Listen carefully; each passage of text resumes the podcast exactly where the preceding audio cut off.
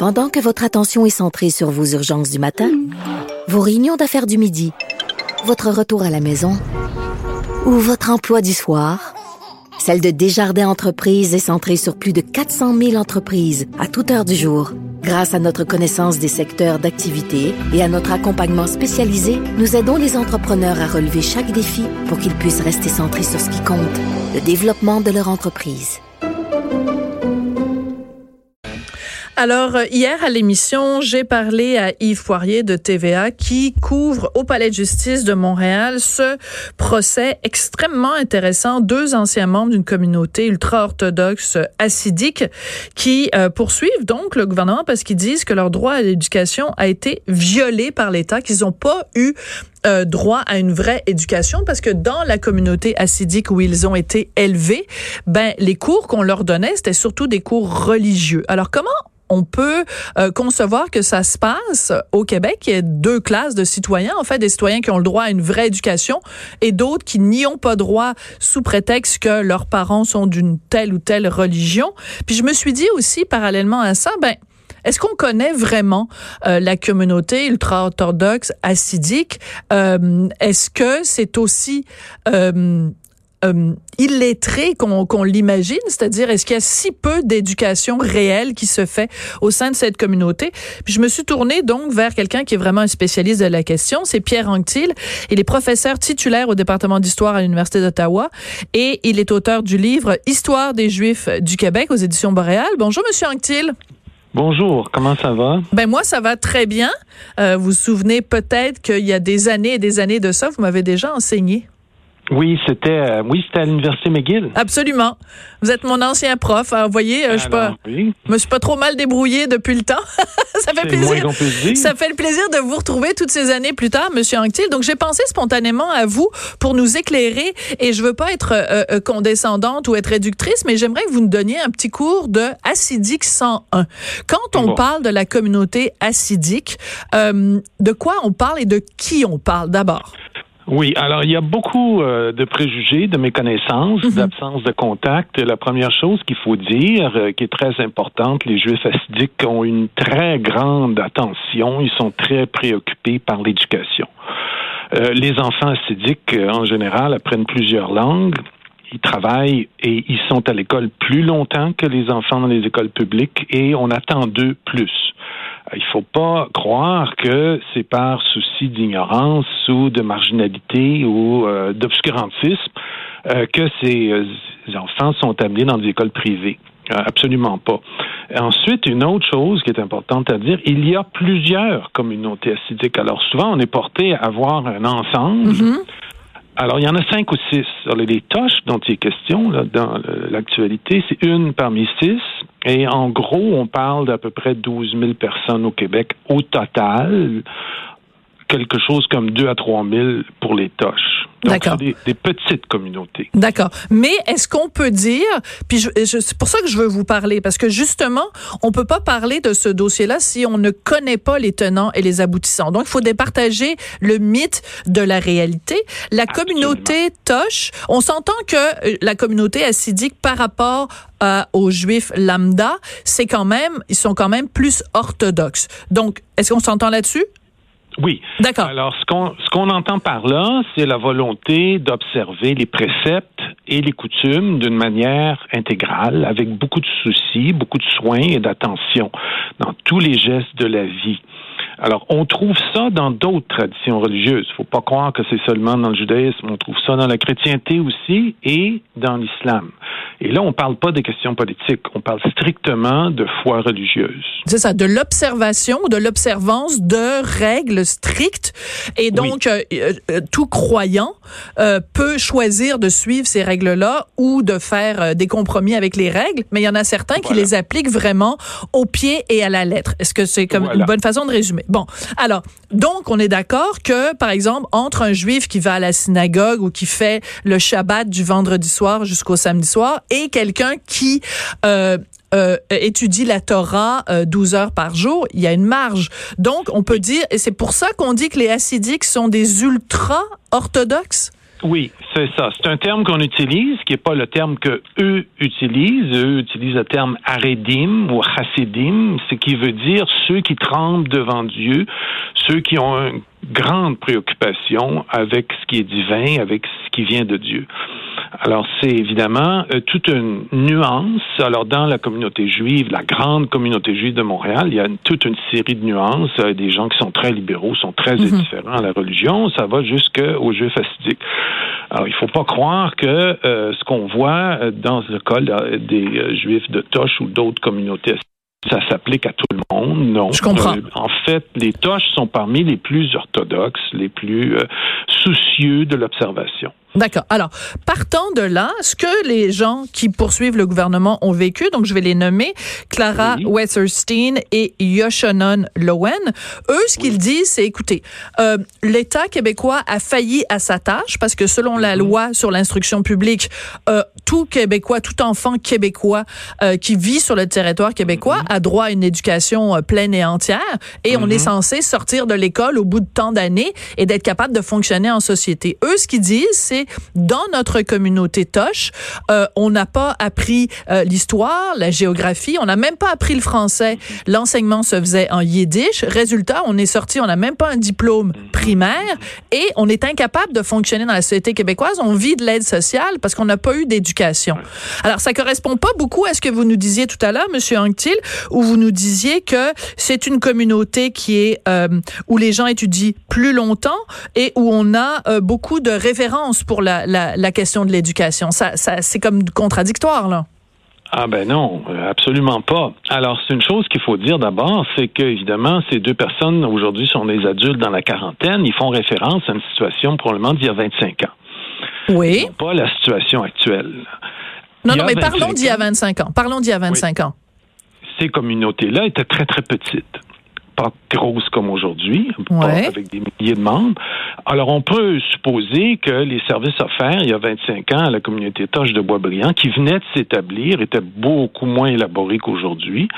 Et par ailleurs, euh, c'est important de nuancer sur une chose, c'est pas le gouvernement du Québec qui a pris la décision d'envoyer ses enfants à l'école des Toches, une école privée religieuse, c'est les parents. Bien sûr. Donc, il y a plein de gens qui disent d'ailleurs euh, que Clara Westerstein et Yoshanon Lowen devraient poursuivre leurs parents ou poursuivre la communauté.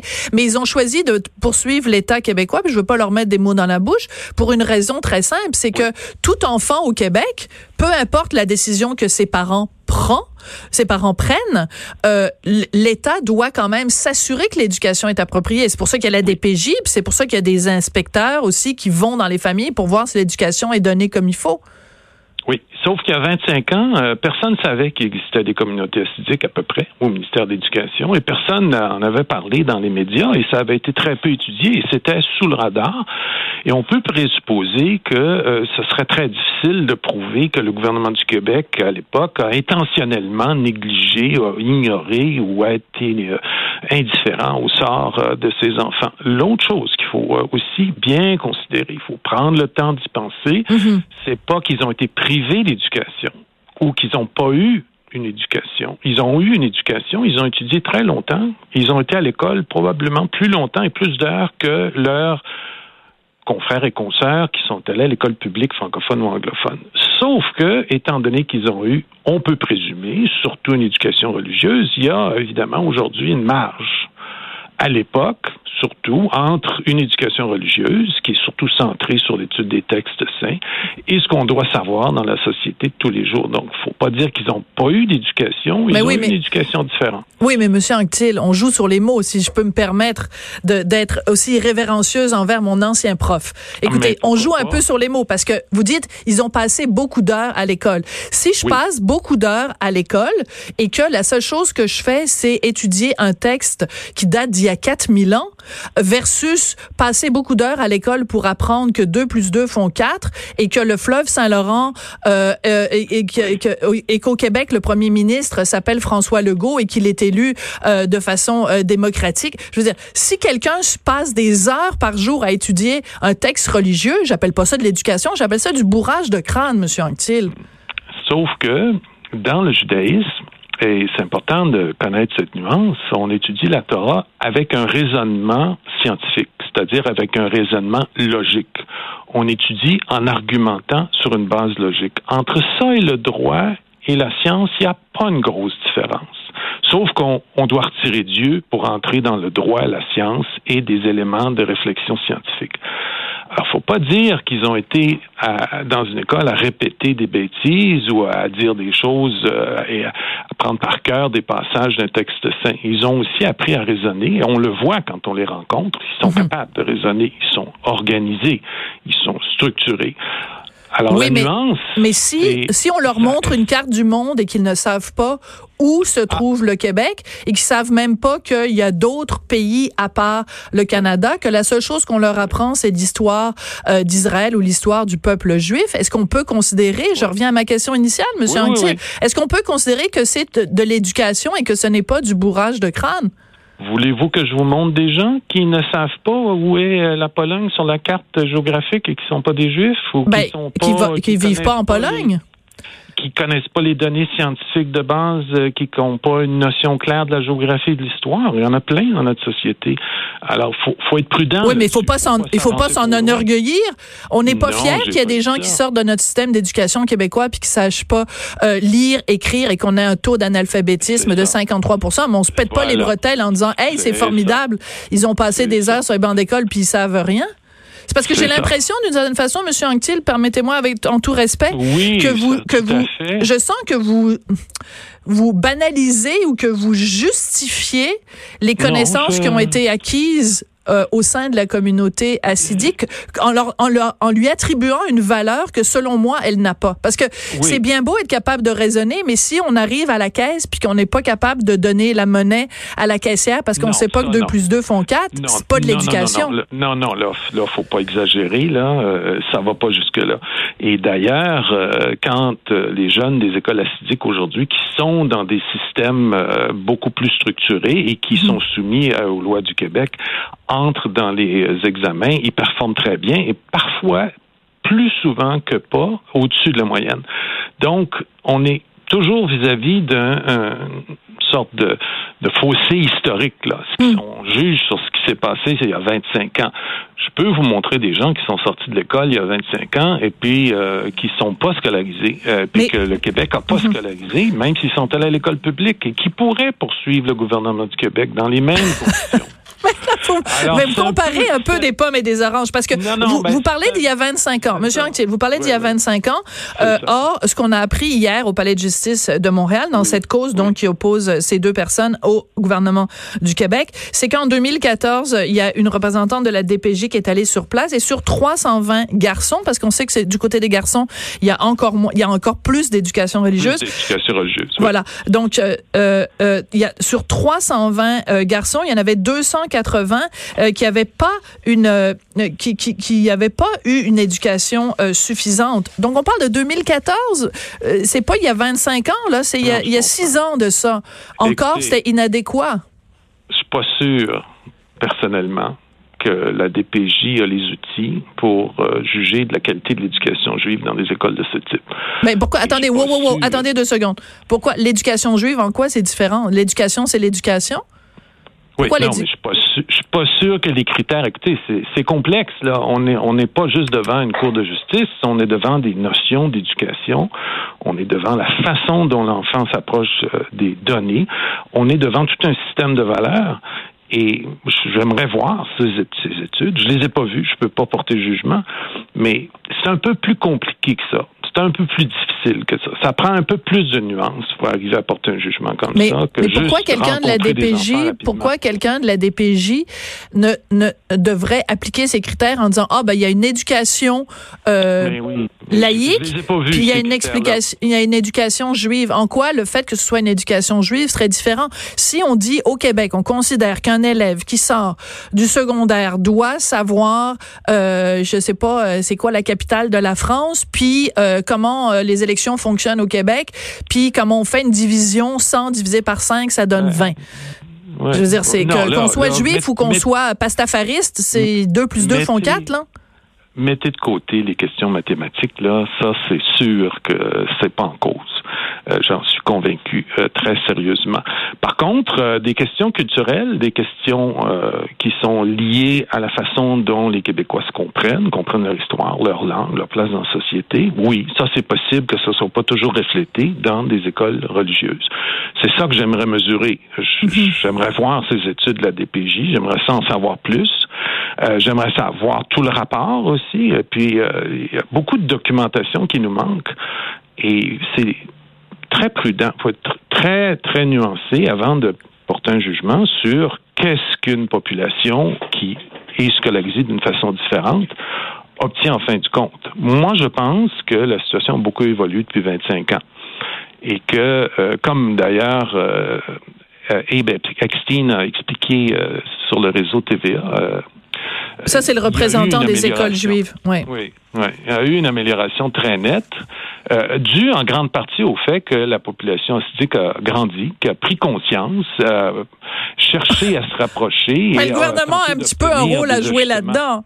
Ils l'ont pas fait spontanément, ils sont pas levés un matin en disant Hey, il est temps qu'on change, parce qu'il y a eu énormément de pression. Monsieur Anctil, vous avez fait un peu de l'angélisme, là.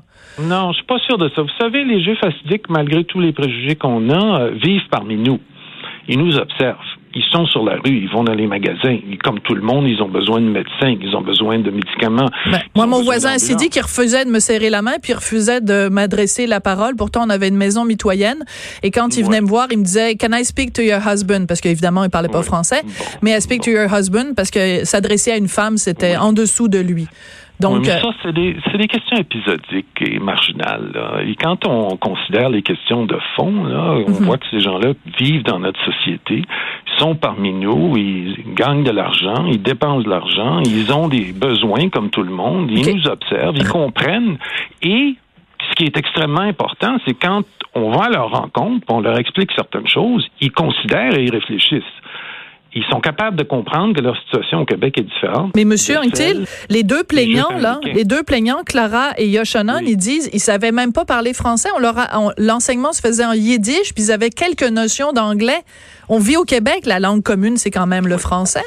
Donc, vous nous, vous, vous dites, vous parlez beaucoup des préjugés que nous, on aurait supposément envers les acidiques. Est-ce que je peux au moins vous faire admettre du bout des lèvres que les, la, communauté acidique a peut-être un certain nombre de préjugés envers la, la majorité francophone québécoise? Euh, je pense qu'on partage tous des préjugés. L'important, c'est qu'on soit capable de se rencontrer quelque part entre les deux puis de, de convenir que euh, dans notre société québécoise, il y a de la diversité, il y a de la complexité, il y a des gens qui n'ont pas les mêmes traditions religieuses et euh, qui participent à l'ensemble et qui sont des citoyens comme les autres, méritent respect et euh, qu'il faut rencontrer et qu'il faut attirer à nous, qu'il faut tout simplement intégrer avec des propos positifs pas avec des propos négatifs.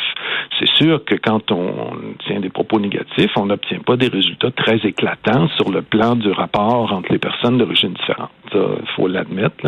Alors, si on obtenait euh, un environnement plus positif ou avec une rencontre réelle et avec des efforts euh, dans d'autres euh, domaines que seulement le domaine strictement scolaire, je pense qu'on on voit ça actuellement. On, voit, vous avez quand même des porte-paroles acidiques qui viennent. On va devoir se quitter là-dessus.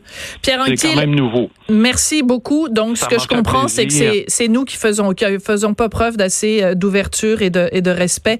Euh, mais bon, on, on, va continuer cette discussion à un autre moment donné parce que c'est un, un, peu court aujourd'hui, mais on, y reviendra. Pierre Anctil est professeur titulaire au département d'histoire à l'Université d'Ottawa et auteur du livre Histoire des Juifs du Québec. Donc, euh, je pense que vous allez être nombreux à vouloir réagir à cette entrevue. Vous écoutez, on n'est pas obligé d'être d'accord.